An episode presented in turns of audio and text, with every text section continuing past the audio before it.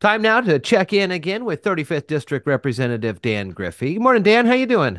Doing well, Jeff. How are you? I am well. Uh, good to talk with you. Last week we kind of started shuffling the papers around Fire District 12 and had a conversation about some of the things that you're looking at uh, there in Mason County for Fire District 12. It's been an ongoing saga. Uh, there has been a lot of federal uh, investigations going into this, and you're kind of at the point now where you're saying, hey, uh, locals, let's see what we've got going on there. Any updates for us in the last week? Well, I mean, two years is too long, right? I mean, yeah. to, to deal with this where you have a complete lack of trust in your emergency services provider, right? In the local jurisdiction that you're paying taxes to. So let's just get that off the, the table. Yeah. So, uh, you know, uh, been in uh, constant communication with Mason County Sheriff's Department. Uh, had very long conversation with Ryan Spurling. Also had some uh, uh, conversations with uh, Prosecutor Dorcy. Uh, some of the facts that were printed in one of the uh, opinion or the the articles were misleading. Um, he has he he is down three prosecutors. He's not down as many prosecutors as made it in there. So I just want to make sure everyone in Mason County knows he's got five, but he is down three, uh, and he's actively recruiting. So uh, if you are an attorney and if you're like mind, um, you know, maybe uh, call uh, Mike Dorcy or Mason County prosecutor, uh, go help. Uh, but the report is um, now the, the, attorney general's office said since no charges have been filed, they are they don't think they're going to take on the case.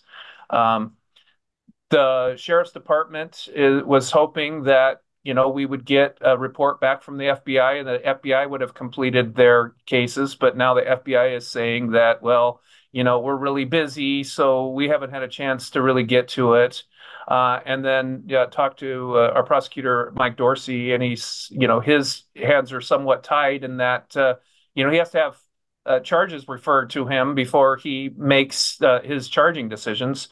Um, so um, I don't want to call it finger pointing, but it, it feels to the people in the area like it is, right? So uh, uh everyone has uh, agreed to kind of sit down in a room and let's hash it out. Uh, you know, Attorney General or whoever uh, Bob Ferguson assigns uh, to the case, could you maybe help all of us, you know, work on what we're going to do next? what are the next steps?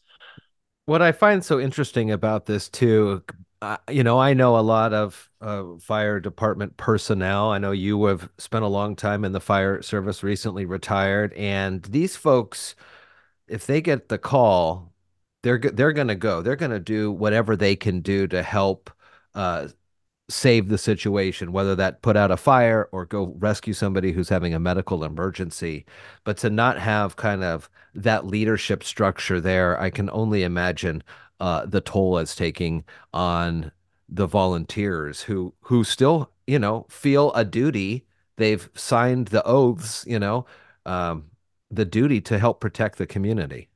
You know, it's sad. Like I said, there's no way, shape, or form that this is functioning.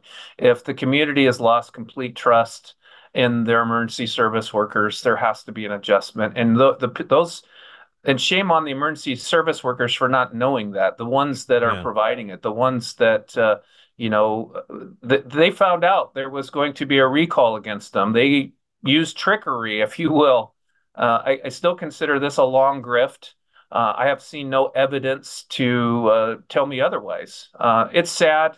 And as a first responder you know my ask to them is you know let it go. Uh, let somebody else come in and take over um, it's not working. Yeah. Yeah. Wow. Well, last week was the final uh, opportunity for bills to move out of their chamber of origin. And so things have been moving back and forth. I know you're just kind of getting uh, a handle of what is coming from the Senate side, but how was the process on some of the bills that you had been advocating for and and what can we look forward to uh, getting some votes or some opportunities uh, for some new laws? Well, we have we have some uh, good bills and bad bills, as I uh, you you know. There's some uh-huh. I uh, significantly disagree with. Um, I believe in lifetime supervision for those who sexually assault someone. Um, the crime is serial in nature. Uh, life, life, uh, lifelong supervision. What it looks like is a community corrections officer. Uh, they have to report to them to make sure that they're uh, keeping up with the the sanctions that have been imposed upon them, and they're pretty light. Um, it's it's an it's a monthly um, get together. Um, and uh, they also have to ask permission to leave the state and submit a plan. And uh, we think for the crimes that they commit and the propensity of uh, sex offenders to recommit the crime, that it is a reasonable restriction that we place on them. But this year, legislature is uh, thinking about uh, ending lifetime supervision. And I find that to be a mistake. It's going to create more survivors of sexual violence, and we want less.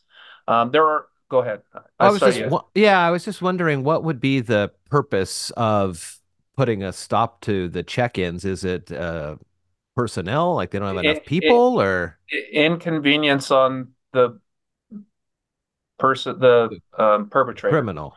Yeah, because the um, they're concerned that you know they have to ask permission to leave the state and that they have done their their time and incarceration that the, that society doesn't have the right any longer to supervise them.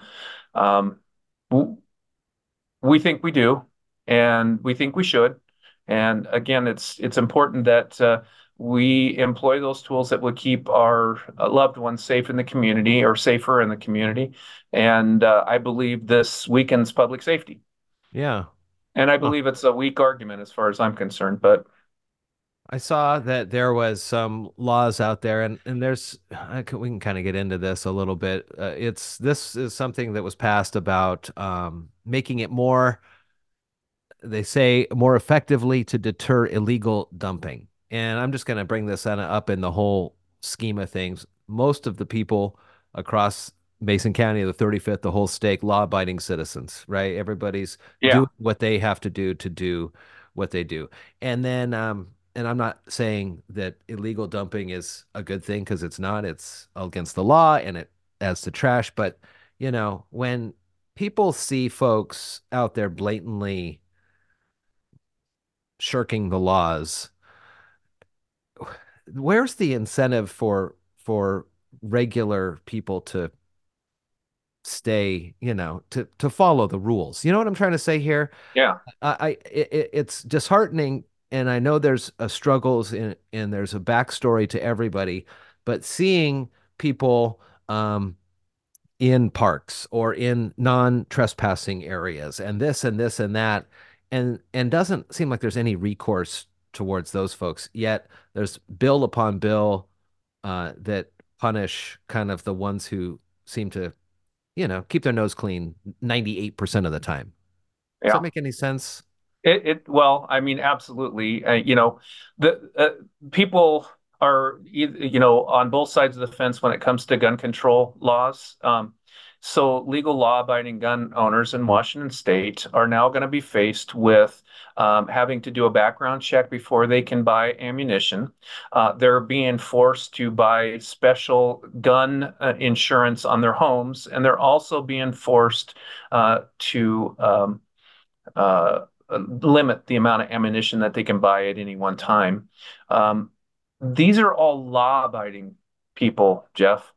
Um, we make excuses in Washington State too often for those people uh, who don't follow the law. Um, it is absolutely uh, inexcusable to dump garbage in, in our beautiful forests that we have in the 35th district. Yeah. Uh, we have me- many measures to that that we have tried to employ to go after them and that the the big dumping areas that we would put game cams out and that we would aggressively try to uh, find them and hold them accountable. However the majority party here doesn't want to hold them accountable and i think you're absolutely right. There is an apathy from the people that are law abiding that have a moral compass and follow that moral compass every day.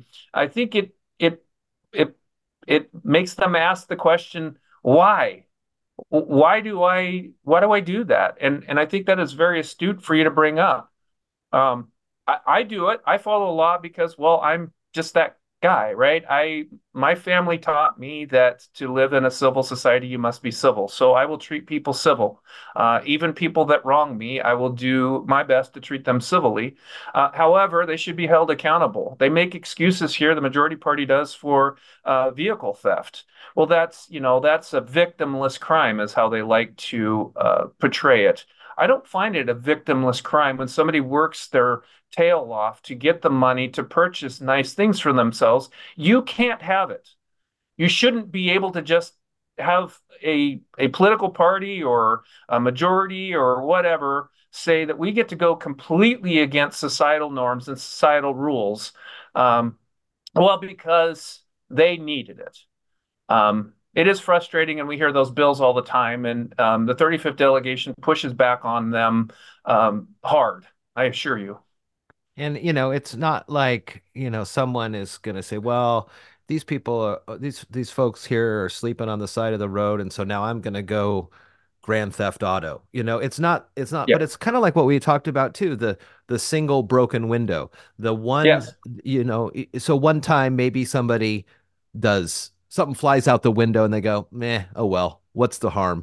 But then maybe the next time it's two pieces of paper or four pieces of paper. And then that, much like what we see in our communities where it's a, just a kind of a compounded effort, it's just it's it's really frustrating, you know, for those folks that I talk to that are, like you said, law-abiding taxpayers trying to just get through life right now. It is so difficult to get through life. And then you see these other folks who, and again, everybody's got their own story, but to see it kind of almost like a uh, different classes it's like the Twilight Zone, Jeff. Like in comparison to the way I grew up, uh, 70s, 80s, and 90s till Mhm. now, right? Um, uh, you know, what are we gonna do about it? Well, there is some glimmer of hope. Like uh, we have, we're working on a graffiti bill, um, and um, there is going to have definite uh, sanctions, you know, misdemeanor sanctions uh, through the court process. But we're going to say, you know what?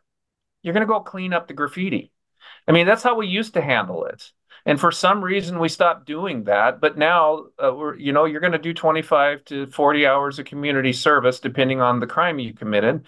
Uh, and then maybe through some hard work and uh, pride and ownership, you might change some people's way of thinking. And then, you know, it doesn't hurt to have you know, people, the motoring public driving up and down the road, seeing uh, people in uh, orange um, either sandblasting or pressure washing or scrubbing with their, you know, a scrub brush, um, fixing what they did because it was their responsibility. And we should teach that you need to take ownership of your responsibility like we do to our children, yeah. for our children. Well, I, I know you and I could talk about this all day, so we'll put it here and uh, come back next week and see what else has been moving through the state capitol here and this short session. 35th District Representative Dan Griffey is online. We'll put the links to his website as well. Dan, good to talk with you. Good to see you, buddy. Nice talking to you, Jeff. You have a Uh, nice week. you too.